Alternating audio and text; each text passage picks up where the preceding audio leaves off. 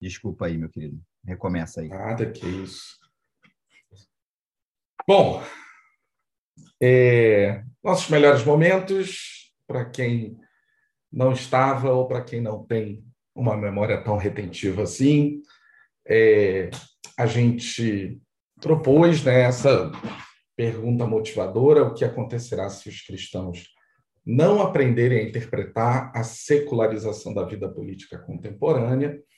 Então, hoje a gente vai falar um pouco mais de secularização e um pouco mais de política contemporânea. É... E o Rafa, ele desenvolveu bastante aí essa que talvez seja uma das primeiras confissões cristãs. Jesus Cristo é o Senhor, e aí o Rafa desdobrou lá o uso do Kyrios no, no Novo Testamento lembrou para a gente que essa confissão tem uma, uma dimensão pessoal e tem uma dimensão pública, e ela tem uma repercussão política é, importante, porque quando a gente fala desse senhorio de Cristo, é um senhorio sobre todas as coisas e que era reivindicado por César. Então, dentro daquele contexto meio grego, meio romano, em que se dá o Novo Testamento. É, o Rafa citou aí o N.T. Wright, a confissão cristã proclama que Jesus é o Senhor de tal forma que implica repetidamente que César não é. E aí César estava com essa folga aí, né? Ou os Césares tinham essa, essa marra, né? De quererem ser chamados de Dominus et Deu, Senhor e Deus. Então, não era uma confissão qualquer para os cristãos, é, ainda não é hoje que a gente vai falar de Policarpo, é na semana que vem, mas não era uma confissão qualquer dizer que Jesus Cristo era o Senhor, porque César era o Senhor para os romanos.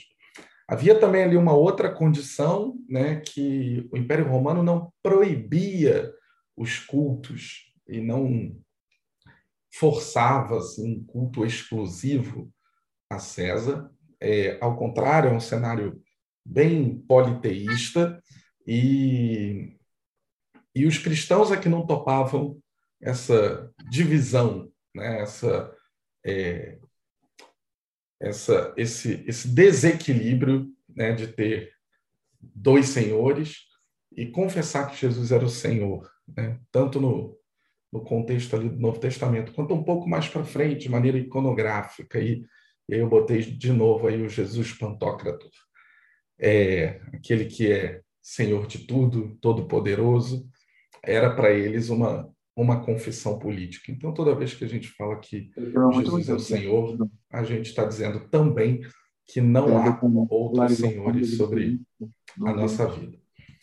Bom, então vamos para o vamos para o nosso trabalho de hoje, né?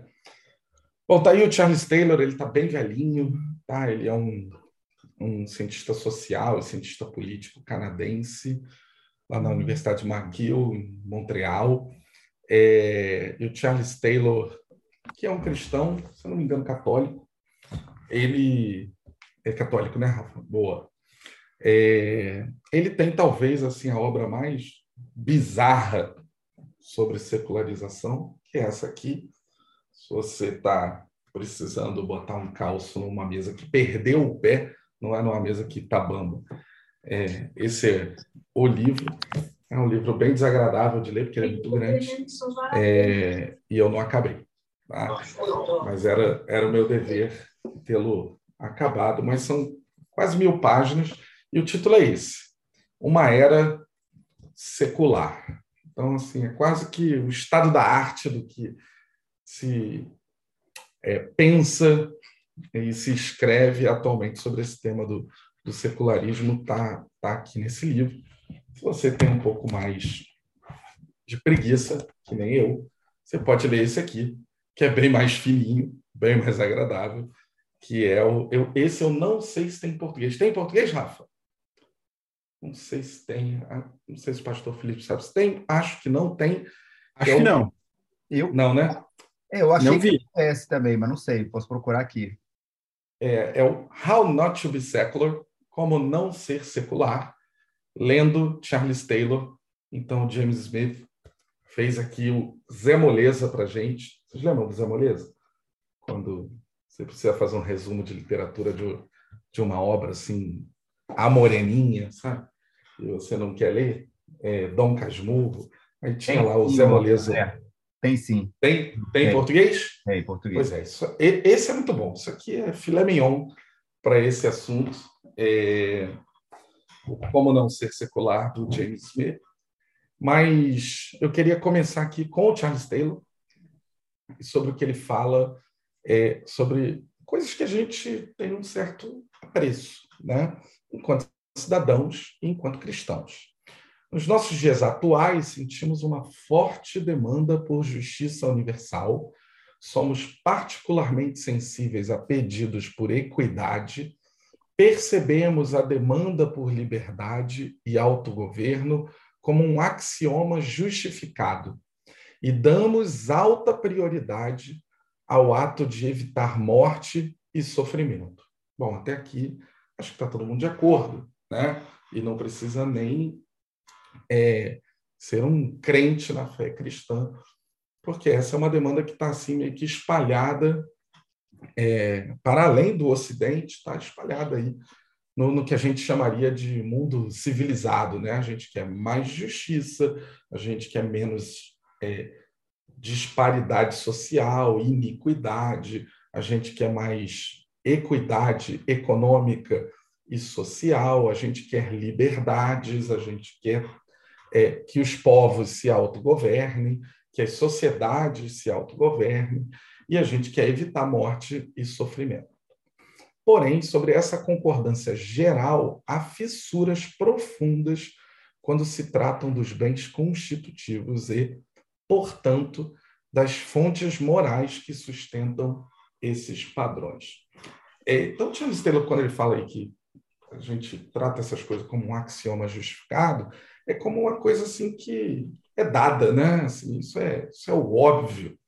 É, acontece que se a gente estuda um pouquinho de história, a gente sabe que isso não é muito óbvio, né? Em sociedades, para chegar a esse nível de, é, de acordo social, elas andaram bastante, elas mataram bastante, elas foram bastante iníquas, elas foram bastante injustas, ainda são. Elas suprimiram liberdade, elas foram bastante criativas, assim como é, ter instrumentos de coerção social. Então, tudo isso é que hoje é tido como óbvio numa sociedade civilizada, de uma das de, de qualquer democracia liberal, com as suas imperfeições, é, isso tem uma fonte, né? E o Charles Taylor, lá, muitas partes desse grosso livro, ele vai sugerir, não de maneira tão explícita, mas que uma dessas fontes morais é o cristianismo é, bíblico, como a gente conhece. Ou seja, o cristianismo ele tem uma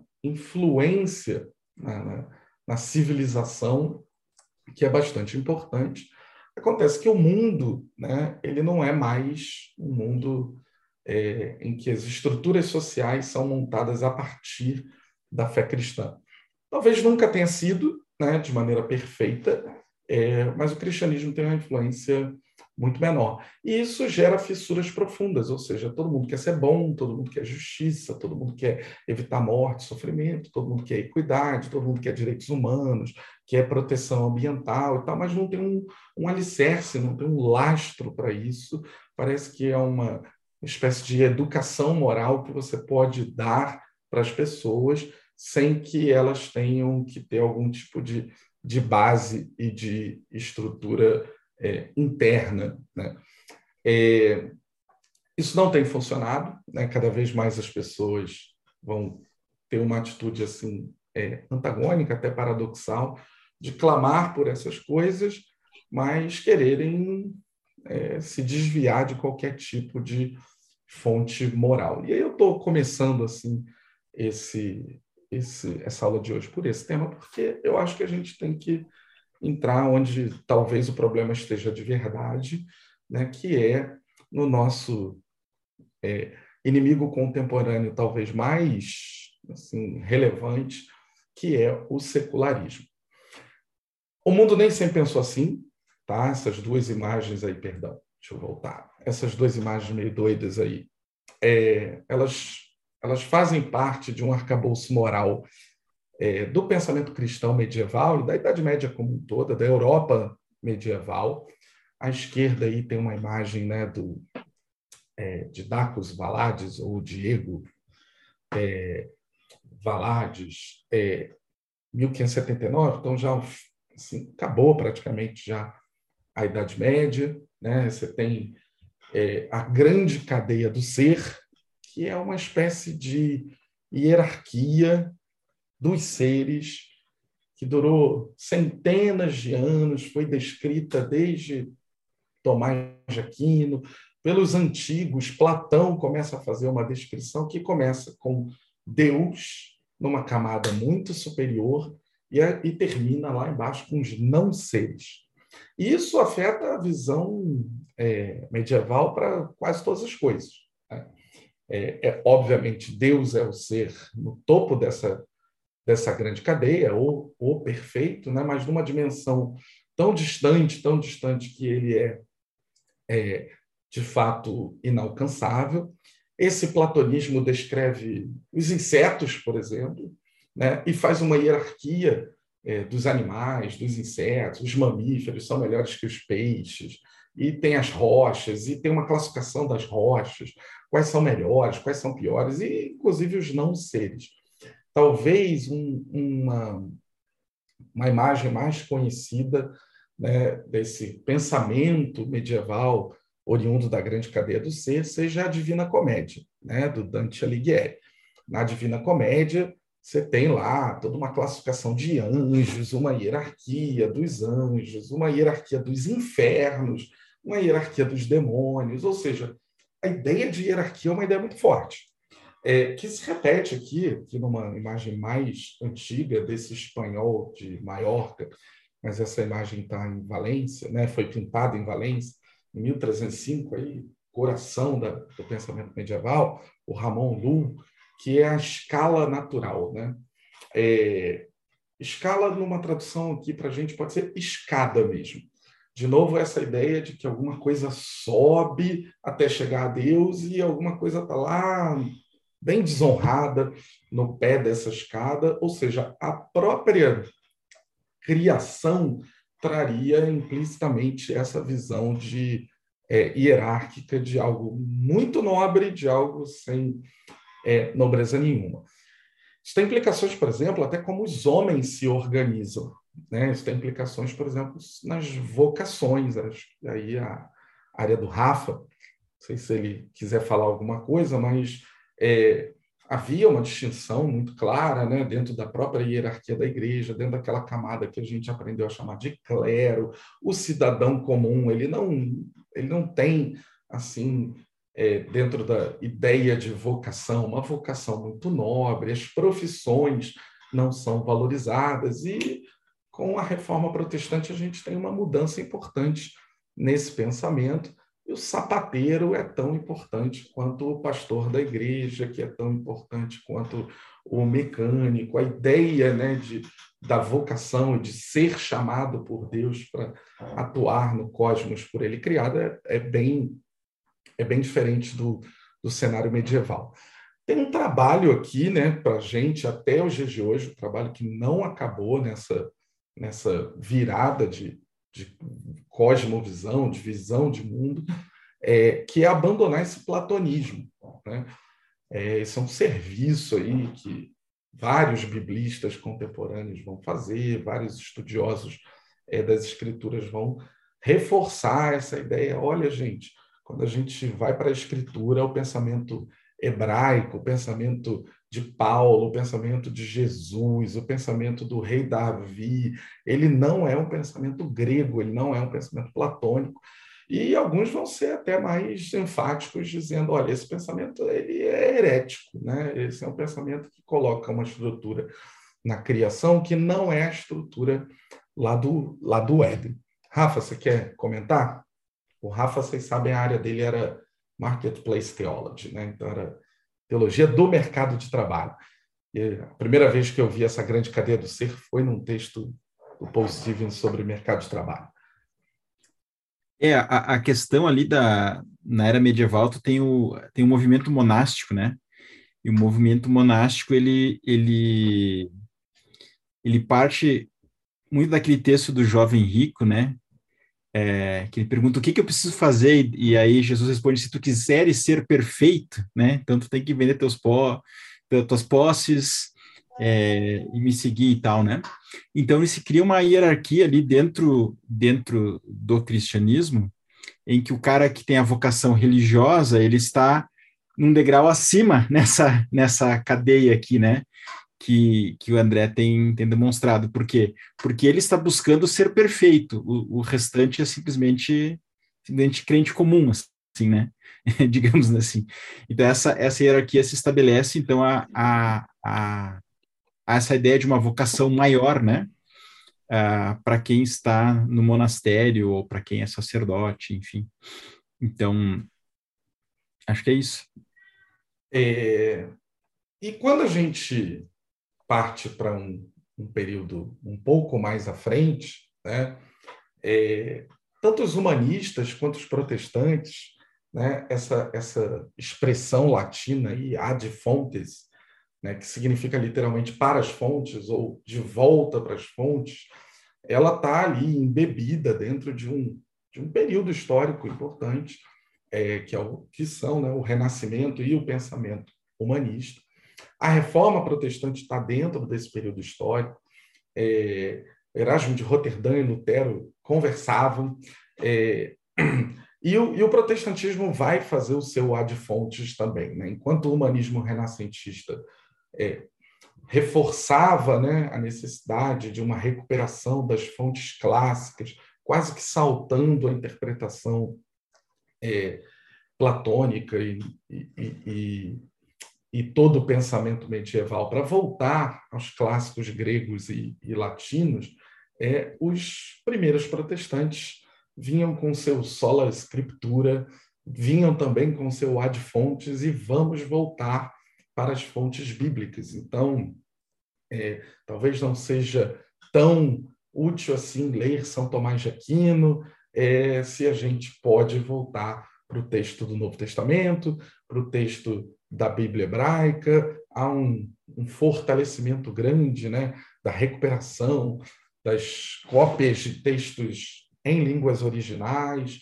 Então a gente ouve né, falar muito na escola assim, sobre a tradução da Bíblia para as línguas nacionais, para o alemão em primeiro lugar, mas tem um serviço importante acontecendo em paralelo, que é também voltar, sair do texto latino medieval e ir para o texto é, hebraico e para o texto grego no Novo Testamento e pensar de maneira racional o que, que a Escritura está dizendo. Eu, eu brinco que assim, aquele mundo medieval, um mundo que todo mundo tem medo de coruja, né? um mundo cheio de superstições, um mundo mágico, é, ou até a gente pode chamar um mundo encantado, e os reformadores trazem a coisa mais para o texto e para valorização dessa que é uma atividade intelectual e racional de ler e interpretar as escrituras.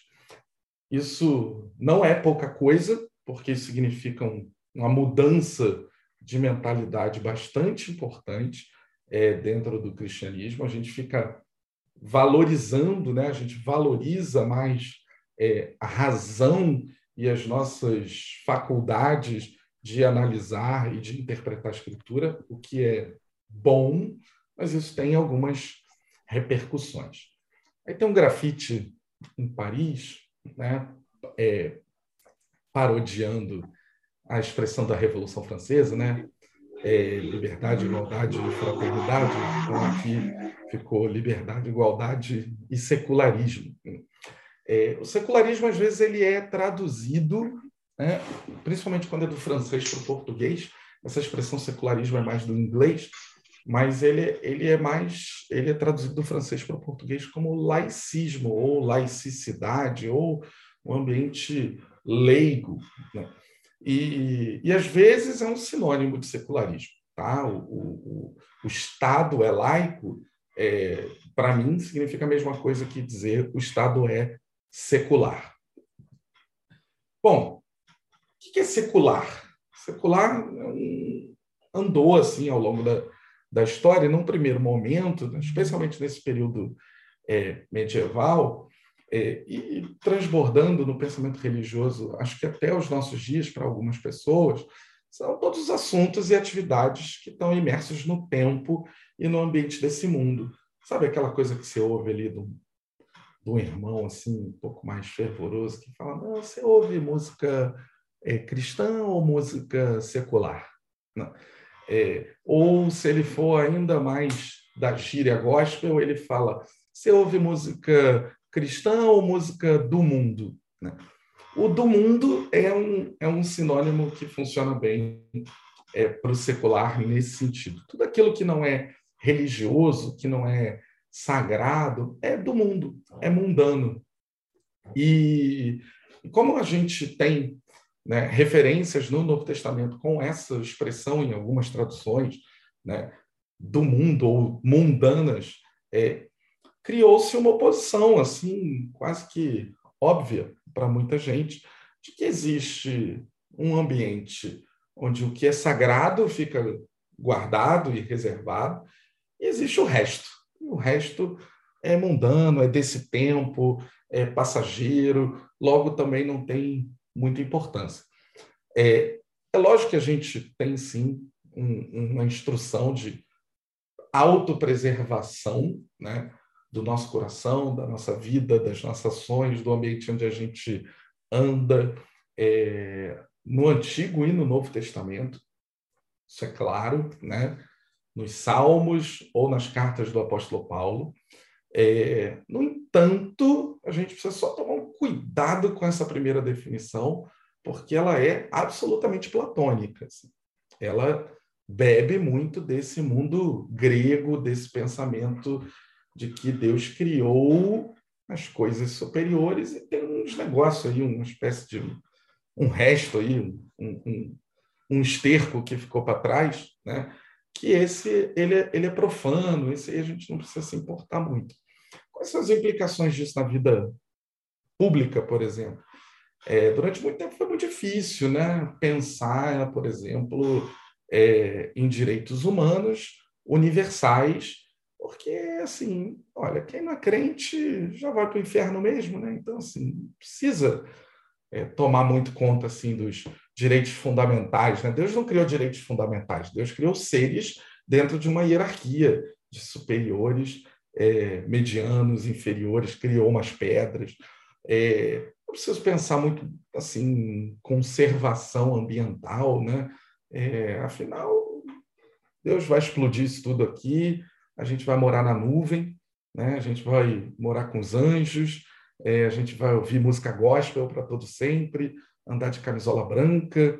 É, essa visão assim também platônica da eternidade, né? De um de um lugar assim que rejeita a matéria, rejeita essa terra, em última instância rejeita a criação, de forma alguma é a visão bíblica. Né? Então, quando a gente tem a, toda a narrativa de criação do jardim, o jardim como cosmos, né? tudo tem importância, tudo Deus chamou de bom. Deus não botou nada é, tirando ali uma condição especial de imagem de Deus para os homens, Deus não botou nada relegado assim numa condição de não seres, não se importem, isso aqui eu vou explodir e vou jogar fora. Né? O que João viu não foi a gente subindo, indo morar na nuvem, o que João viu foi uma nova Jerusalém descendo, a visão ainda é uma visão de uma cidade, né? Então, olha que coisa, né? A gente talvez fique assim com uma visão mais arcade, né? De que a gente vai no céu morar no campo, morar em algum lugar assim mais calmo, com umas vacas e umas colinas verdes. E o que o Novo Testamento traz para a gente é que a gente vai morar na cidade. Cidade, com asfalto, com rua. A diferença é que o asfalto é de ouro. Né? Então tem um, tem um material tem um material mais nobre para fazer o asfalto da Nova Jerusalém. É, com, com o andar ali da modernidade, e já, inclusive, é, chegando mais pertinho da gente, a gente começa a entender que o secular né, é aquele espaço ou aquele ponto de vista não religioso ou neutro. Toda uma discussão sobre o neutro, né, o qual não existe, é, mas a ideia de que não, não é que é sagrado ou profano, é o céu ou o inferno, é, é a música é, cristã que salva ou a música profana que te manda para o inferno. Mas o secular é aquilo que não foi dedicado a Deus, é aquilo que não está envolvendo o culto pessoal ou público, é aquilo que não tem a ver com as discussões da igreja e da assembleia dos crentes, é aquilo que é não religioso. É, isso também é um ponto de vista possível e também tem implicações na nossa vida pública. Eu diria que aqui, nesse, nessa definição 2, talvez o melhor, maior impacto seja no, no trabalho. Né? É, quantas pessoas a gente conhece, às vezes, nós mesmos, que não veem muito sentido eterno e sentido vocacional, no sentido mais divino da palavra, é, para o seu trabalho. Trabalho como um mal necessário. Não é que meu trabalho é pagão, não é que meu trabalho vai me mandar para o inferno, não é que meu trabalho é profano, mas o meu trabalho não tem nada a ver com Deus, é neutro. Né? É, inclusive, quando tudo acabar e eu for morar na nuvem, é, eu não vou trabalhar. Isso é mais do que óbvio que eu não vou trabalhar, porque trabalho cansa, trabalho envolve receber salário, olhar o contra-cheque, por aí vai. É, melhorou um pouquinho daquele platonismo original, mas não melhorou muito. Tá? A visão, a visão bíblica, né? A, a, especialmente a cosmovisão hebraica, ela tem a ver com uma é, criação e com uma intervenção e um interesse é, do Criador para com todas as coisas criadas em todas as suas esferas. Na nossa vida pública, na nossa vida privada, no nosso trabalho, por aí vai. Então não tem nada muito neutro. Né? Pelo contrário, as narrativas do Antigo Testamento, onde Deus chega é santo. É, uma pedrinha vira um, um altar. Então é possível né, santificar e sacralizar qualquer ação, qualquer espaço é, da nossa vida. E aí, já aproveitando que a gente falou dessa mudança de pensamento medieval para um pensamento mais moderno e protestante, é Lutero quem vai lembrar, né, quem vai lá fazer o ad fontes para dizer todos os crentes são sacerdotes. É, o sacerdócio é um sacerdócio universal, não, não existe uma espécie de é, mediador especial. Os homens têm um papel, e as mulheres, é, não arruma confusão, André, é, os homens e as mulheres têm um papel sacerdotal é, praticando a sua fé cristã. E aí a gente chegou a uma última, e talvez a mais contemporânea, e mais perto aqui do Charles Taylor, é, definição né, de secular de secularização. A gente vive num mundo em que as convicções religiosas ou crenças em Deus, elas são entendidas como uma opção dentre muitas outras. E com certeza você já se deparou com esse dilema, ou alguém já te confrontou com esse dilema de por que, que a sua Bíblia está certa, por que, que o seu Deus é o verdadeiro, por que, que o seu jeito de orar, e o que, que vai acontecer com o cara da Indonésia, e o cara que é ateu e nunca ouviu falar de Jesus na Coreia do Norte. Então, essas, essas perguntas, né, elas giram em torno de um tema é, meio é, óbvio até, de que num mundo com 7 bilhões de pessoas, existe uma realidade plural.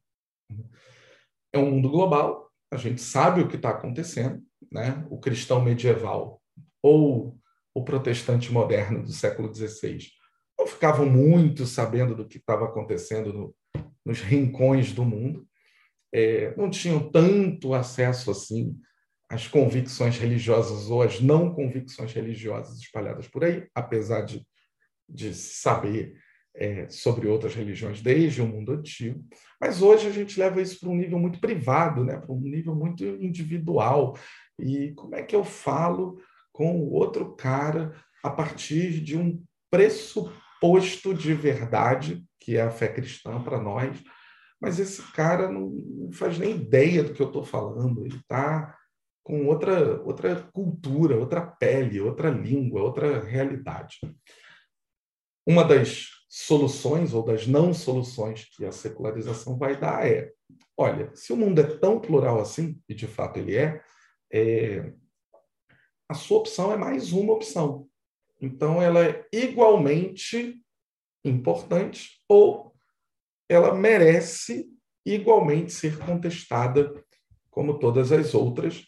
E o Charles Taylor vai definir que algo que nesse ambiente contemporâneo, né, de hipermodernidade ou de pós-modernidade, como queiram, é, as condições de crença mudaram. Né? É mais difícil, aí sou eu falando, mas a partir do Charles Taylor, é, é mais difícil no ambiente público sustentar uma convicção religiosa e respondendo a pergunta de alguém aqui semana passada, né, sobre a questão LGBT, me perdoa, esqueci o seu nome, mas daqui a pouco eu pergunto. É, eu falei sobre a praça pública pelada, né, a praça pública nua, e é essa convicção de secularismo, de secular, que está em voga hoje. De que você até pode ter, dentro desse ambiente plural, uma crença, mas a sua crença é só sua. Alguns vão dizer que não pode nem ser nem da sua família, né? Se há, há movimentos importantes no mundo contemporâneo, é, que esse, o neoateísmo, uns 15 anos atrás, começou com isso mais forte, você não deveria ter a liberdade sequer de falar das suas convicções religiosas para o seu filho. Né? Ou seja, sua convicção religiosa é tão sua, tão sua, que você não vai compartilhar ela nem dentro de sua casa. Ela vai ser extremamente privada. Por que isso? Porque esse seria o jeito certo da gente viver em comunhão dentro de um ambiente absolutamente plural. É, e se você for para a rua vestido assim com um pedaço da roupa da sua convicção religiosa, ela pode ser contestada igualmente é, com as outras convicções. O que o pessoal não conta é que esse tipo de postura, né, em que eu posso falar de tudo, menos das minhas crenças pessoais e que são o lastro para a minha moralidade, né, que no nosso caso é a fé cristã, é, na verdade, isso em si já é uma crença. Né? O secularismo, o ateísmo, eles são sistemas é, intelectualmente organizados como uma crença. E eles vão para a rua e dizem que eles são neutros, que eles é que são o, o, o ser humano despido né, de, de preconceitos. E quando a gente vai para lá, a gente vai com essa roupa toda cheia de preconceitos, com toda essa bagagem, e a gente atrapalha o bem comum e a vida numa sociedade plural. Essas condições de crença alguém há 100 anos atrás não tinha. A gente tem. Esse, esse, esse é, é parada nossa. É um, é um, é um problema para a gente é, resolver. Alguém quer falar alguma coisa até aqui? Vamos fazer uma pausa de 30 segundos aqui. Ou a gente segue a vida? Quer falar, Rafa? Estava aqui pensando é, que muitas vezes o, o, o, secular ele se define como uma, digamos assim, como uma ausência, né? Você vai tirando tudo que é sagrado, tudo que é religioso, o que sobrar no final é o secular, é o neutro, né? Só que o que tem muita gente dizendo agora é que, na verdade, o, o, secular não é o que sobra, o secular também é uma coisa que se coloca no palco, né? Ele é uma presença. Ele, ele faz isso, ele, ele requer ele exige coisas de nós, né? Ele não é simplesmente uma ausência de crença, ele é de fato uma presença, né? E tem um, tem um sociólogo, acho que ele é espanhol, agora não, não vou lembrar bem, o, o José Casanova, não sei se o, o André conhece. Conheço. Mas, mas ele fala que essa, que essa questão da, da religião ser é, privada, né? Ele diz, olha, isso, as religiões não pensam assim, né? Se tu olhar para o sistema, desde o islamismo até o catolicismo, protestantismo, se pegar só a, a teologia nossa, assim, a gente não vai dizer que a, a, fé é uma coisa privada. Essa é uma ideia que vem, vem justamente do secularismo, né? E que muitas vezes a gente acaba assimilando, né? E acaba aceitando que a nossa fé é uma coisa, ah, é minha vida pessoal, né? É, Jesus vai me ajudar no meu trabalho, mas não tem a ver com o trabalho em si, tem a ver comigo, né? Com eu me, me, me sentir bem, ou me sentir em paz com as pressões que eu sinto no trabalho e tal, né?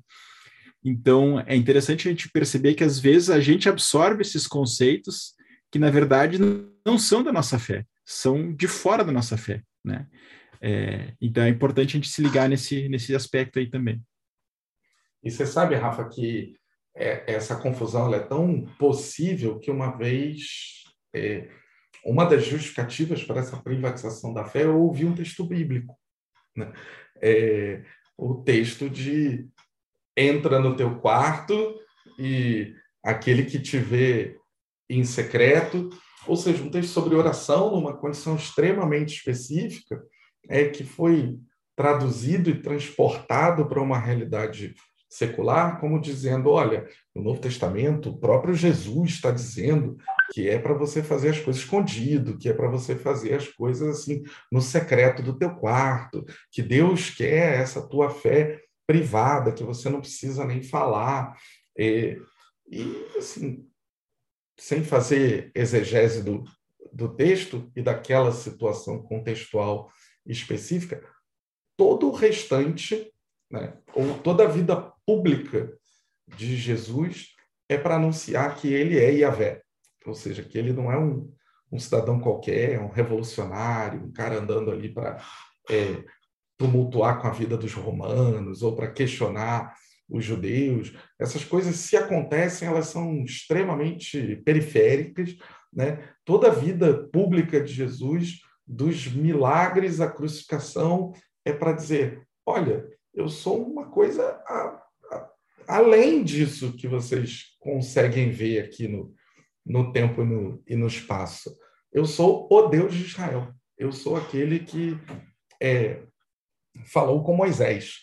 É, isso, isso, essa declaração pública, né, que Jesus faz de si próprio, que depois os apóstolos e os outros discípulos são levados a fazer, pouco tem a ver com privatização da fé, como é, o secularismo tenta nos impor. É, olha, acho que o melhor livro, esse com certeza não tem em português, hoje eu estou livreiro aqui. O melhor livro que eu li sobre isso, sobre esse Pensamento Moderno, nem é um livro tão novo, ele é de 98. Esse aqui, né? Ah, o Rafa também, né? Esse era dever de casa. É, the Way of the Modern World. É, porque é tão tentador viver como se Deus não existisse. Meu orientador é, e professor de nós dois. E aqui o Craig Gay, é, nesse livro, ele vai, ele vai por partes, né? mostrando como que a vida moderna, no estado moderno em que a gente vive, cheio de burocracia, cheio de impessoalidade, cheio de controle, né, para que possa organizar essas bilhões de pessoas, ela tende a ser secular. O Estado moderno só funciona se ele for secular. Bom, e a gente com isso? Né? E os cristãos com isso? É, no final de cada capítulo, um sobre economia, o outro sobre política, o outro sobre é, o pensamento psicológico, é, ou o pensamento da psicologia, sobre as aspirações modernas. No final de cada capítulo, ele consegue dar uma lembrada assim de por que, que o cristianismo hoje, 2022 ou 98, quando ele escreveu, é, ele precisa continuar sendo contracultural. A gente é que precisa é, enfrentar essa secularização, porque ela é assim, ela não vai mudar, ela não vai topar as adaptações que a gente propuser. As que a gente já propôs, né? elas são ruins, elas maculam mais o cristianismo do que a secularização. E, e a realidade né, é uma realidade de desconfiança. Então, ele escreve assim: a suposição é de que, mesmo que Deus exista, olha isso, mesmo que Deus exista, ele é largamente relevante para as coisas reais da vida. Você andar de metrô, Deus não precisa existir. Você fazer radiografia, Deus não precisa existir. Para você fazer o seu imposto de renda, Deus não precisa existir. É, para você entrar no Tinder, Deus não precisa existir. Uma série de atividades da nossa vida comum, né, que são altamente tecnológicas, altamente organizadas, controladas e burocratizadas, elas dispensam Deus. Né? Aquele mundo que era encantado, ele foi desencantado. Né? Bom, agora eu esqueci, mas tem um teólogo liberal assim meio furreca, mas que ele fala, é, um alemão liberal qualquer aí, é, mas que ele fala assim, é impossível acreditar em Deus e no Espírito Santo depois do raio-x.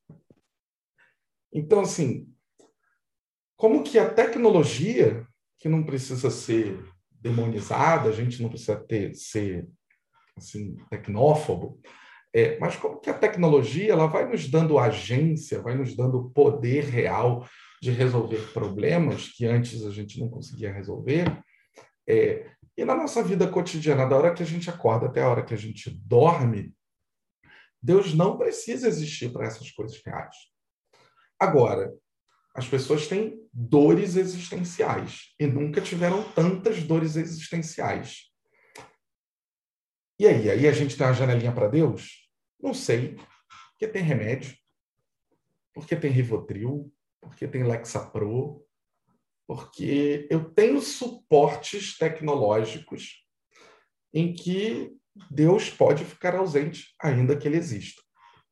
Então, é, essa é uma condição que a gente precisa pensar de maneira um pouquinho mais arrumada, porque a gente que crê que Deus existe e que acha que ele não é irrelevante para andar de metrô, né?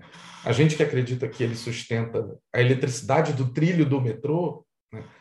a gente não vai poder sair falando isso aí pela rua desse jeito, né?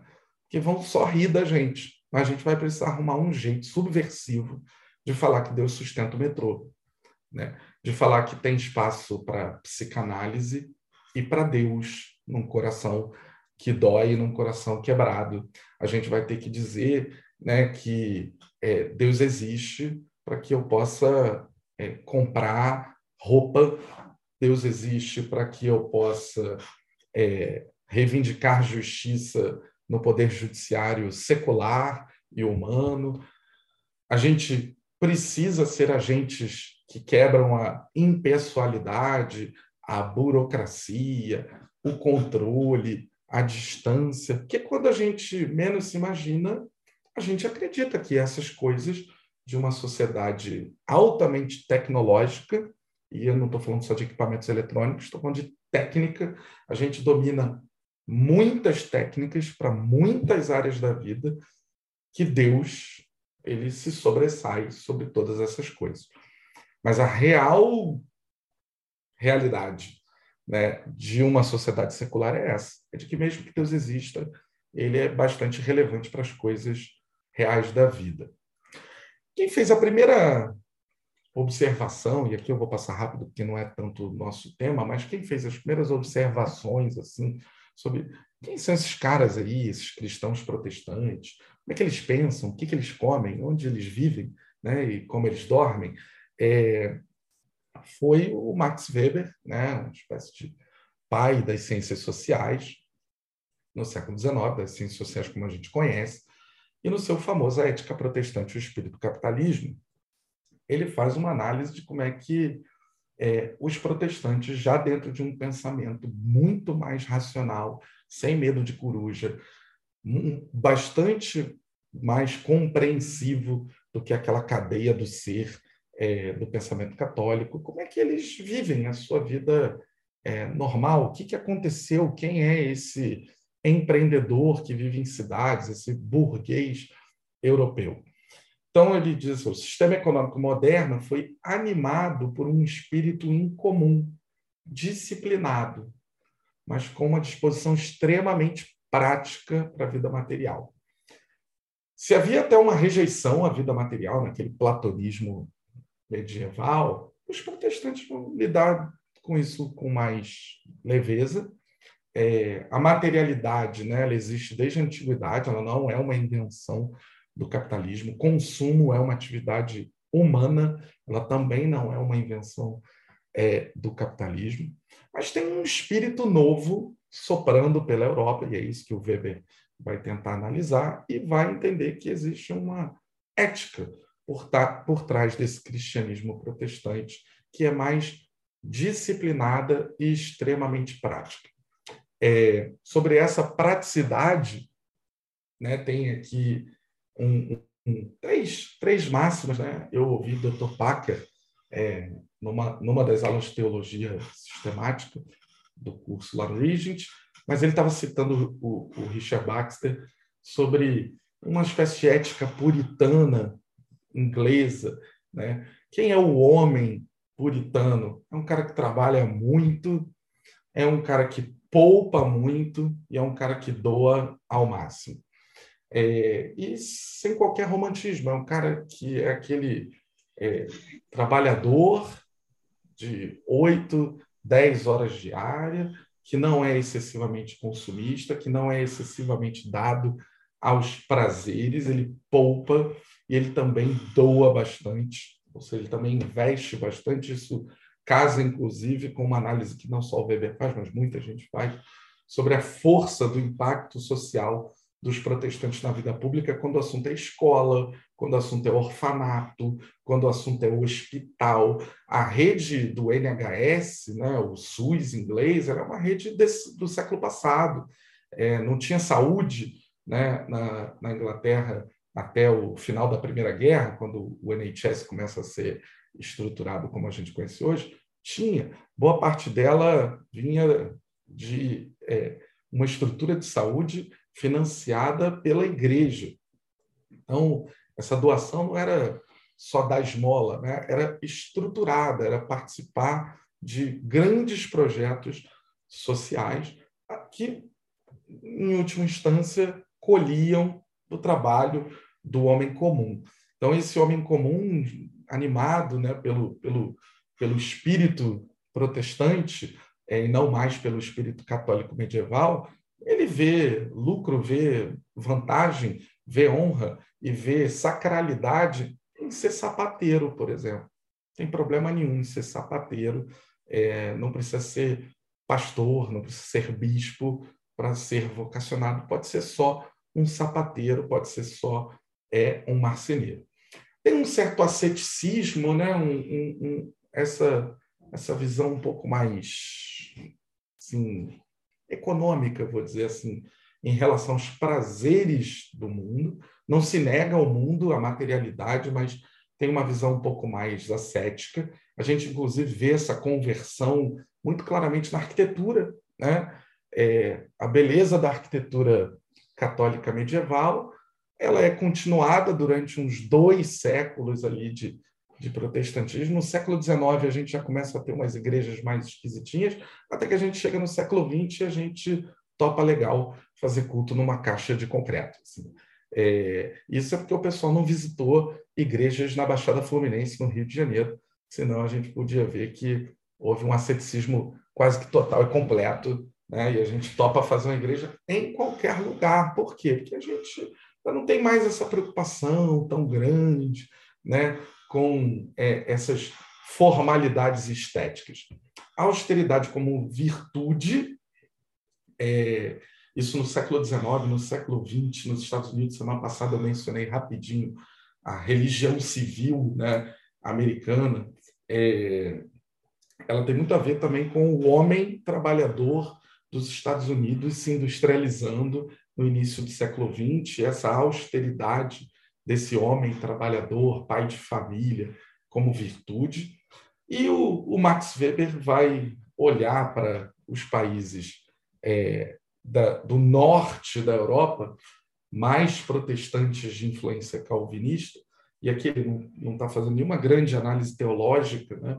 ele está só olhando qual é a, a, extensão da influência de igrejas calvinistas nesses lugares. Ele vai falar: olha, o protestantismo calvinista e, e as heranças latinas católicas do sul da Europa, eles produzem espíritos que sopram áreas diferentes é, para esses homens no, no espaço público. É, e é só isso. E também não é para falar que é, os protestantes inventaram o capitalismo, que os males do capitalismo vieram com a reforma protestante, que é, existia algum tipo de situação aqui extremamente secreta, associada à predestinação e ao sucesso do cara, essas já são as, as bobagens que o, o Weber não disse, é, mas que disseram que ele disse. E voltando aí ao Craig Gay, ao nosso secularismo. A sociedade e a cultura contemporânea, que começam a andar desde lá de é, aquela ruptura do pensamento medieval para o pensamento moderno, enfatizam tanto o potencial humano, a agência humana e as agências e as exigências práticas do aqui e agora, que nós somos, em sua maioria, tentados a, tentados a irmos viver nossos negócios diários nesse mundo sem pensarmos muito em Deus. É isso. De verdade, né, é que o desafio é, do pastor Felipe e de vários outros pastores é que o pessoal não vá só à igreja no domingo. Né?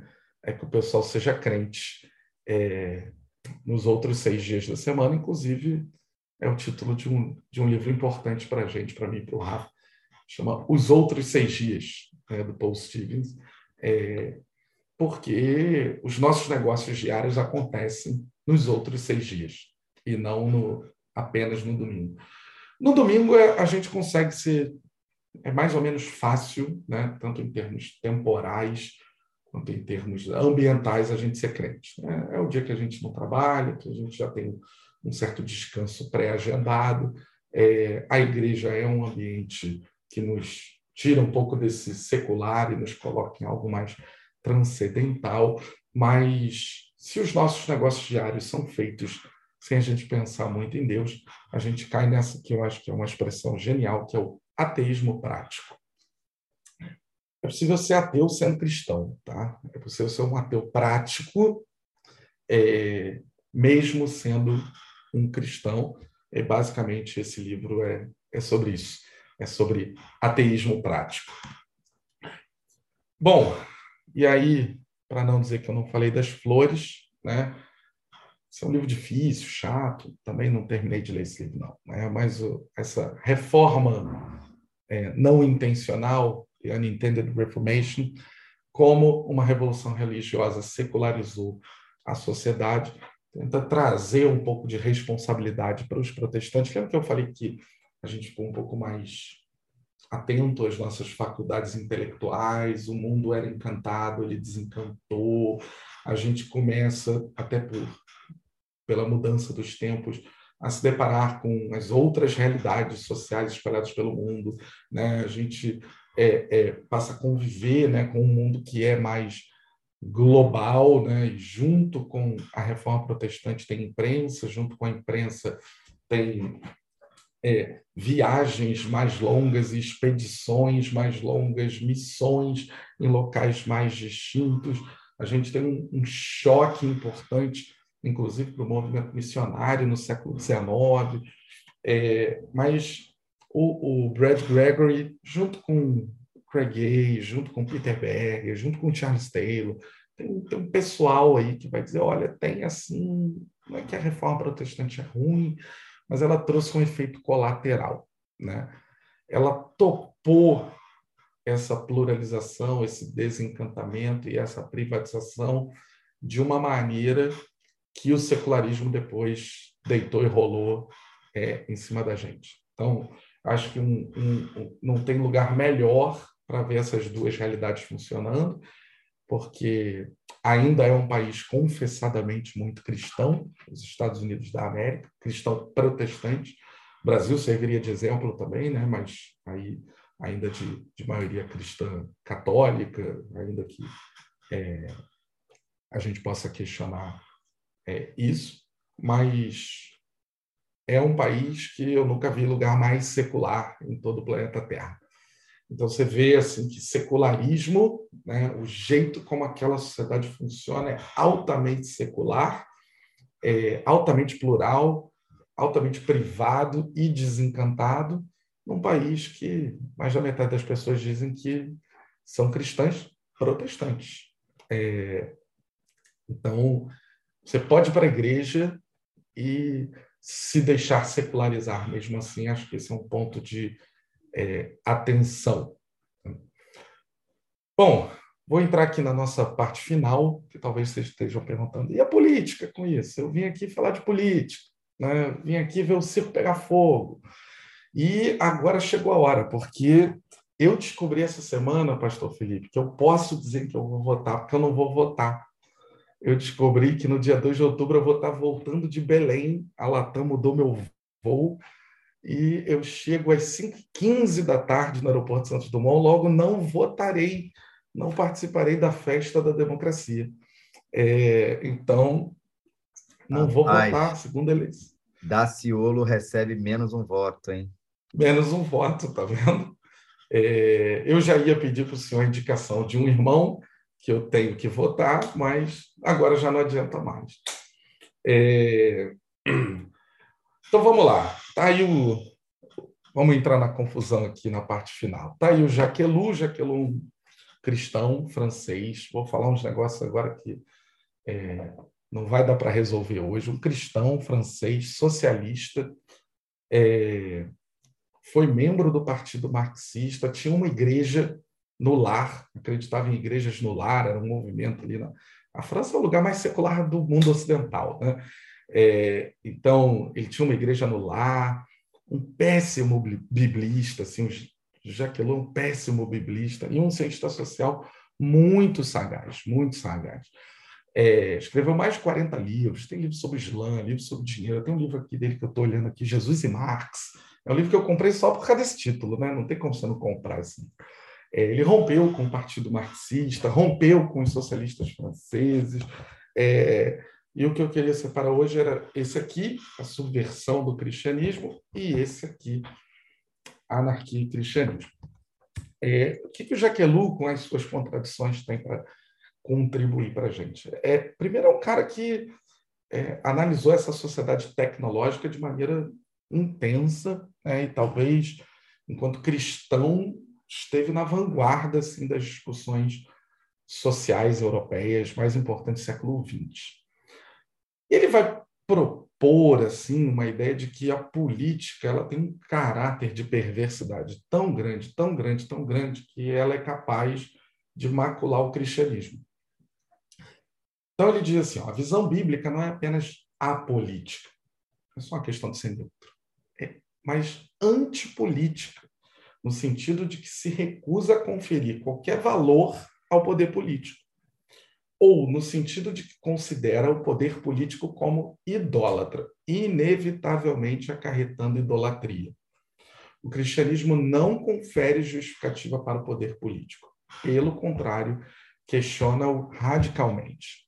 A primeira vez que eu li Jaquelu, eu li, hoje eu inclusive revisitando aqui, vi as anotações, esse cara tá doido, assim, porque ele faz declarações sobre a vida pública e sobre a política, desmerecendo-a de tal forma é, que eu falei, ele está errado, né? Ele é está propondo assim um, um, uma, uma visão de mundo, né? Que a gente vai ficar quase como que os anarquistas do século XIX. Como assim um cristão vai ser antipolítico? Será que a gente não tem nada a dizer sobre a política enquanto cristãos e tal? E aí eu entendo se você olhar isso aí e achar um certo exagero, que eu também achei. Tá? Mas, na verdade, é que o, o, o Jacques Ellul estava trabalhando com essa categoria de para onde a igreja reformada francesa foi, é, quase desaparecendo, que era a igreja que ele fazia parte, é, a visão secular da França dos anos 60, imensamente forte, é, e a imensa rejeição né, que os seus pares do, o partido marxista tinha em relação ao cristianismo. Quando tentava se remediar alguma coisa desse ponto de tensão, tá ruim para todo lado, para os cristãos, ele via que a igreja caía no que ele chama de constantianismo. Né? Constantino é o imperador romano responsável pela oficialização do cristianismo como religião do Império Romano.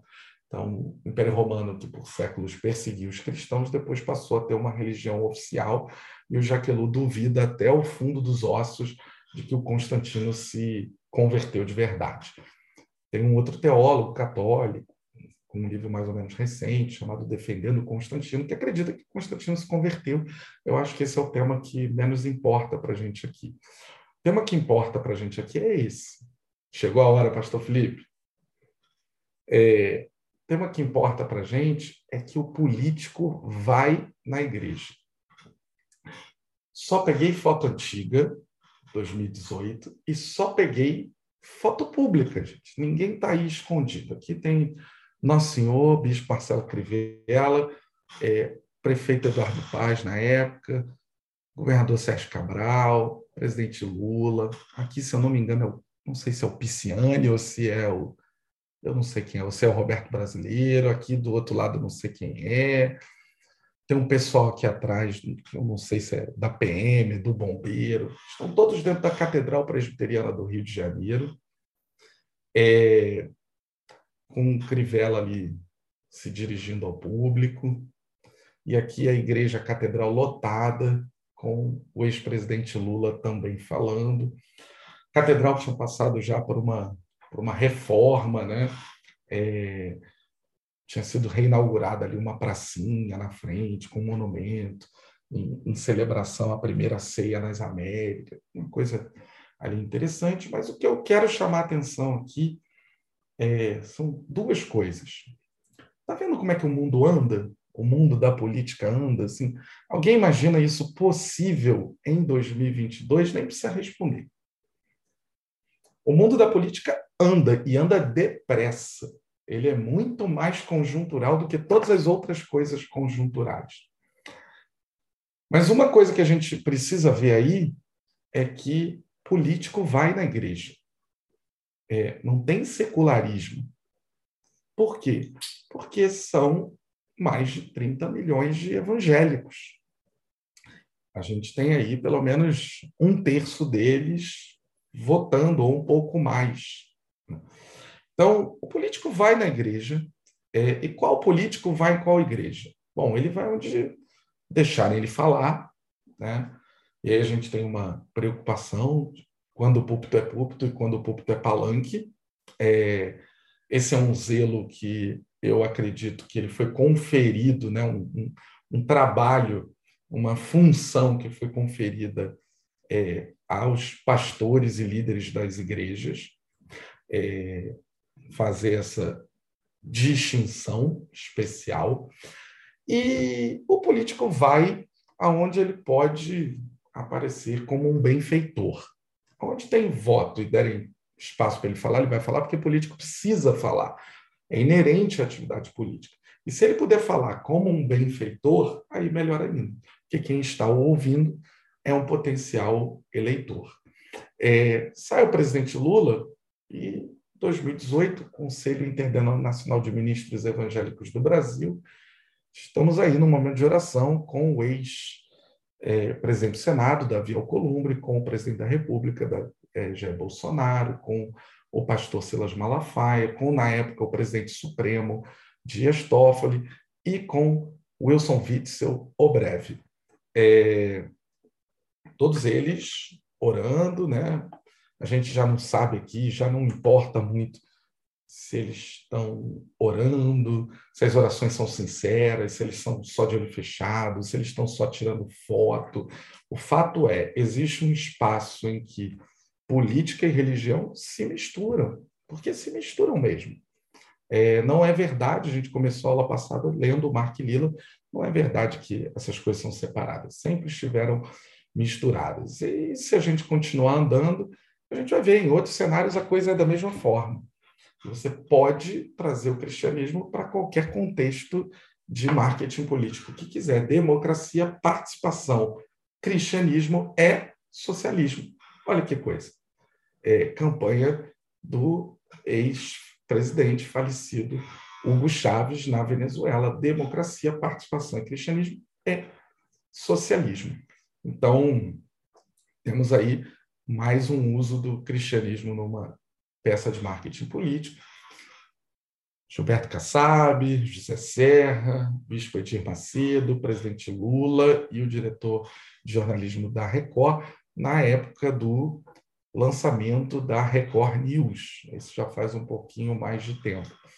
Mas o Edir Macedo, que apertou, inclusive, o botão de lançamento da Record News, da transmissão junto com o ex-presidente Lula, é, ele também levou né, é, o presidente Bolsonaro é, no Templo de Salomão, lá em São Paulo.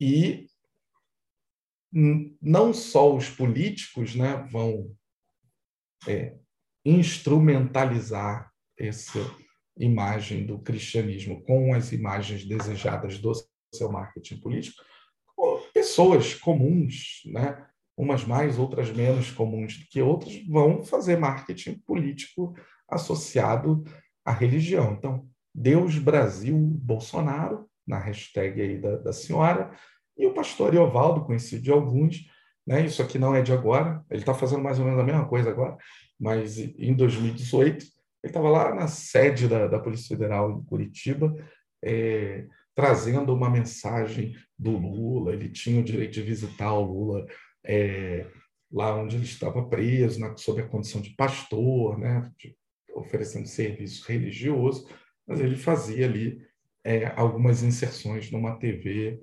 é, que publicava ali as mensagens políticas em favor do ex-presidente Lula.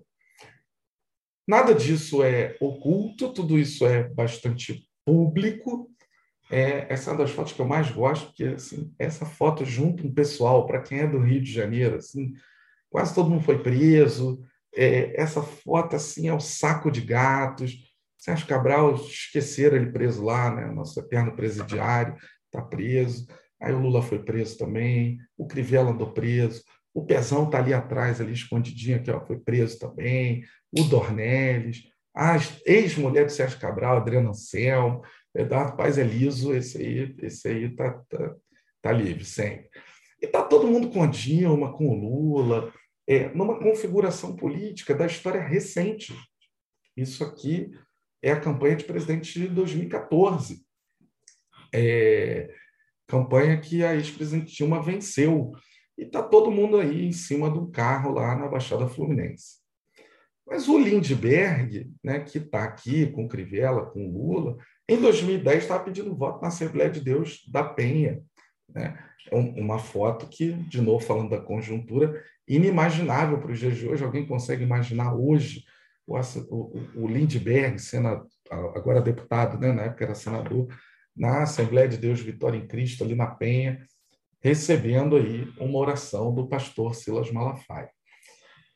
Isso aqui tem um pouco de provocação e um pouco de, de, de, constatação. A provocação é que a gente, né, a gente precisa ser mais cínico e menos bobo. Enquanto a gente se digladia por aí, é, o pessoal faz as mais diversas configurações na nossa cara é, e não tem ninguém muito preocupado nem com coerência, nem com lisura, nem com virtude. Gente, não, não tem isso. Né? É, a gente precisa rejeitar né, o processo democrático da política? Eu creio que não. A gente precisa olhar com ele com, uma certa dose de ironia e de cinismo, um cinismo do bem, o cinismo no seu sentido literal de que aquilo não nos afeta, muito menos provoca na gente paixões, porque nem eles são apaixonados, quanto mais é, fazer algum sentido nós sermos. E para não dizer que eu fiquei mostrando Lula e Bolsonaro aí, ó, que o bispo Manuel Ferreira com a presidente Dilma num encontro de mulheres, ela citou versículos, tudo perto da campanha, né? Mas logo depois, foi menos de dois anos depois, né, o bispo Manuel Ferreira recebeu aqui é, o então ministro da Economia Henrique Meirelles e o presidente Temer que era chamado de traidor pela presidente Dilma, com a qual ele estava abraçado dois anos antes. Todas imagens públicas, de novo, todas elas mostrando a política na sua conjuntura. Né?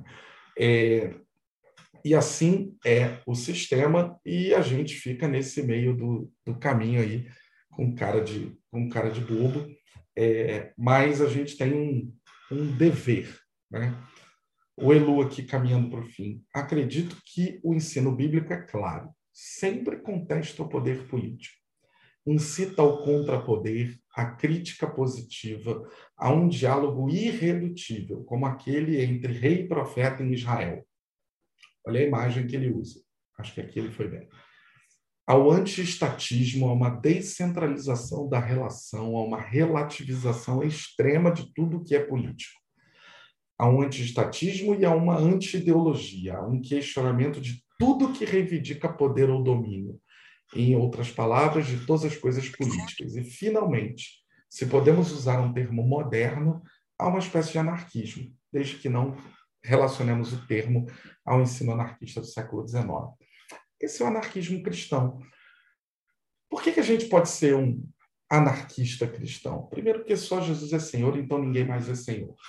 Então, num sentido estrito e extremo, a gente vai relativizar qualquer tipo de reivindicação de poder ou domínio.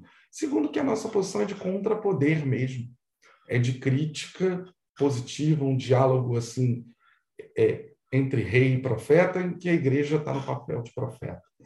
A gente precisa hoje, né, são as três categorias que o Elu trabalha nesse capítulo, é um capítulo chamado é, perversão política.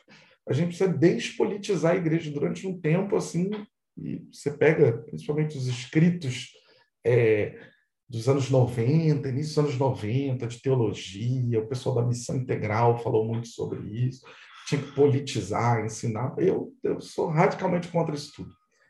Tem que despolitizar a igreja. A igreja na sua essência, enquanto assembleia dos crentes. Ela precisa ser desprovida de politização político-partidária. A gente precisa aprender a fazer distinções o que é do tempo e o que é eterno. A gente precisa fazer distinções. O que, que tem a ver com o reino e o que tem a ver com o governo temporal. Por quê? Porque senão a gente cai na possibilidade de perversão política. Em 2018, o jornal Globo é, mostrou né, um, um, uma oração que o bispo Marcelo Crivella fez numa reunião com pastores, chamado Café de Comunhão. Eu já vou falar dela. Mas essa foto aqui, e aí me desculpa se alguém fica é, preocupado com ela, tá? Mas é porque essa foto eu acho que é a hora que a gente precisa botar a mão na testa assim e falar, aí aqui deu ruim. Por que que deu ruim? E eu tenho praticamente certeza que o presidente Bolsonaro tem nada a ver com essa foto, tá? Ele nem estava aí.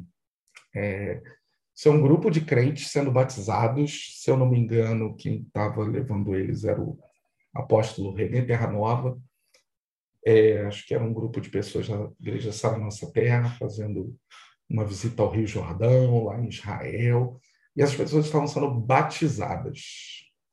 E alguém teve a brilhante ideia de, durante o batismo, fazer o número da campanha do presidente Bolsonaro lá em 2018. Né?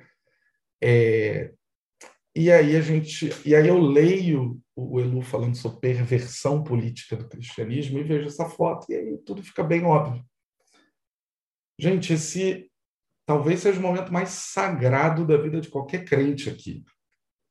É, esse é o batismo a gente lê no Novo Testamento que as pessoas estão fazendo sua profissão de fé, que as pessoas estão nascendo de novo nesse dia.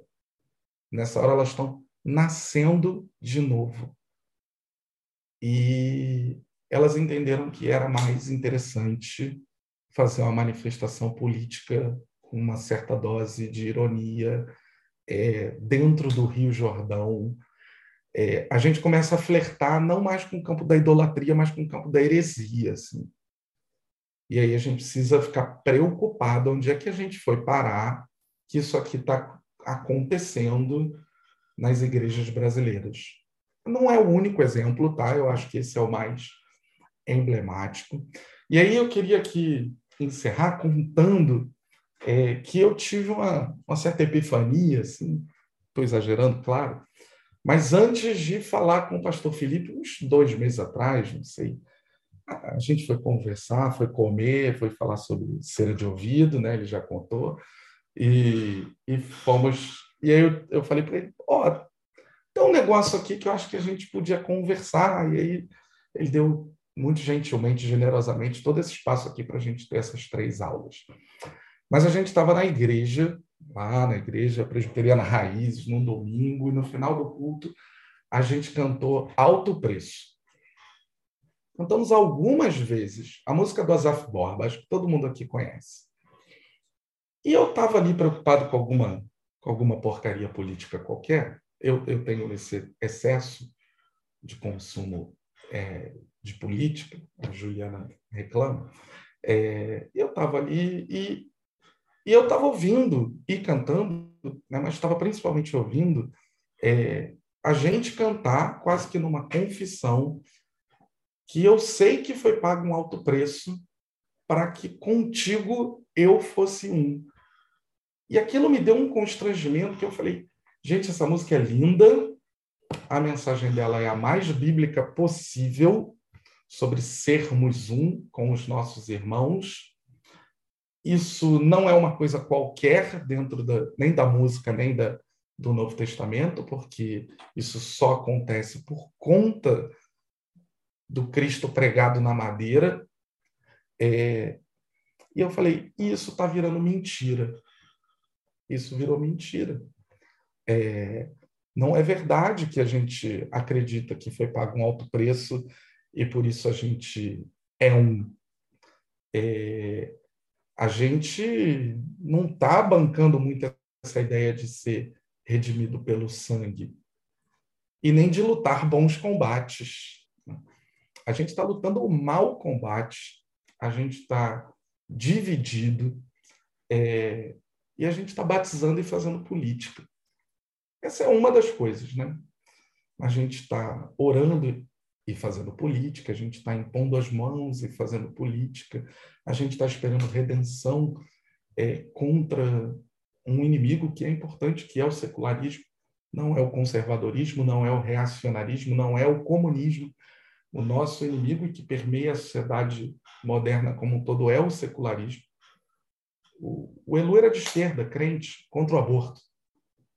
É, e, e hoje é possível ver as mais diferentes matizes, discussões do pluralismo secular, é, a direita, mais a esquerda, mais a extrema-direita, mais a extrema-esquerda. Talvez a gente faça alguns recortes que alguma coisa acende mais na extrema esquerda ou que acenda mais na extrema direita, mas a verdade é que o mundo é secular. Mas e os crentes? Bom, os crentes fazem tudo menos o que está acontecendo nessa foto aí. A gente nasceu de novo, a gente crê que nosso reino não é esse, é, e a gente não pode fazer marketing político no dia é, do nosso batismo. Aqui acendeu uma luzinha, assim, um holofote de que a vaca está indo para o brejo. Tá?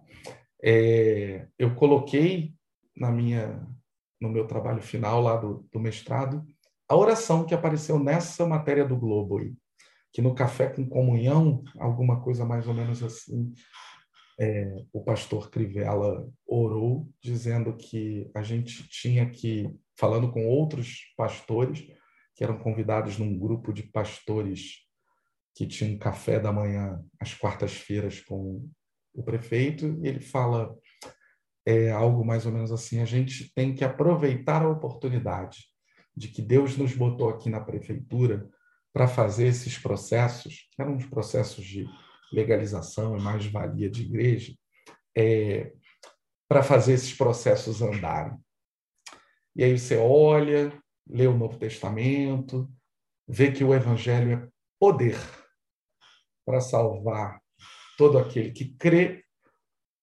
E o cara fala que Deus deu a oportunidade da gente fazer esses projetos de isenção de imposto andar. É essa instrumentalização da igreja que é, o Elu é radicalmente contra. Né? Um pouco do que o Rafa falou faz avançar a causa, que causa né? a, essa constantianização, né? essa, essa, esse atrelar da igreja ao governo, e aí na figura metafórica de Constantino, ela vai fazer a gente fazer uma troca, um, um, um comércio. A gente entrega alguma coisa para ganhar alguma coisa e a gente não tem que entregar coisa alguma da igreja é, para os governos, porque eles, eles passam, eles mudam, eles zombam da nossa cara, eles fazem as alianças mais incoerentes é, possíveis. Então, estamos aqui despedidos e espero que é, devidamente alertados, mas na semana que vem é, a aula é um pouco mais otimista, a gente tenta arrumar um pouco mais a casa e traz, é que hoje é só bagunça, né? e traz tanto a visão do, do poderoso e do todo-poderoso do Walter Stoff sobre Romanos 13, Apocalipse 3, vamos ler o Salmo 2, vamos falar de Policarpo, de como é que ele enfrentou essa questão de Jesus ser o seu Senhor frente as autoridades. Eu queria reforçar aqui que você vota em quem você quiser. Só não vai com camisa de político no seu, no seu batismo. É, Pastor Felipe, pode encerrar aí. Eu não sei nem que horas são, já são dez e meia, ó. Você me pediu dez e meia. Legal. Deixa eu só, André, é, parar aqui a gravação, tá? Não sei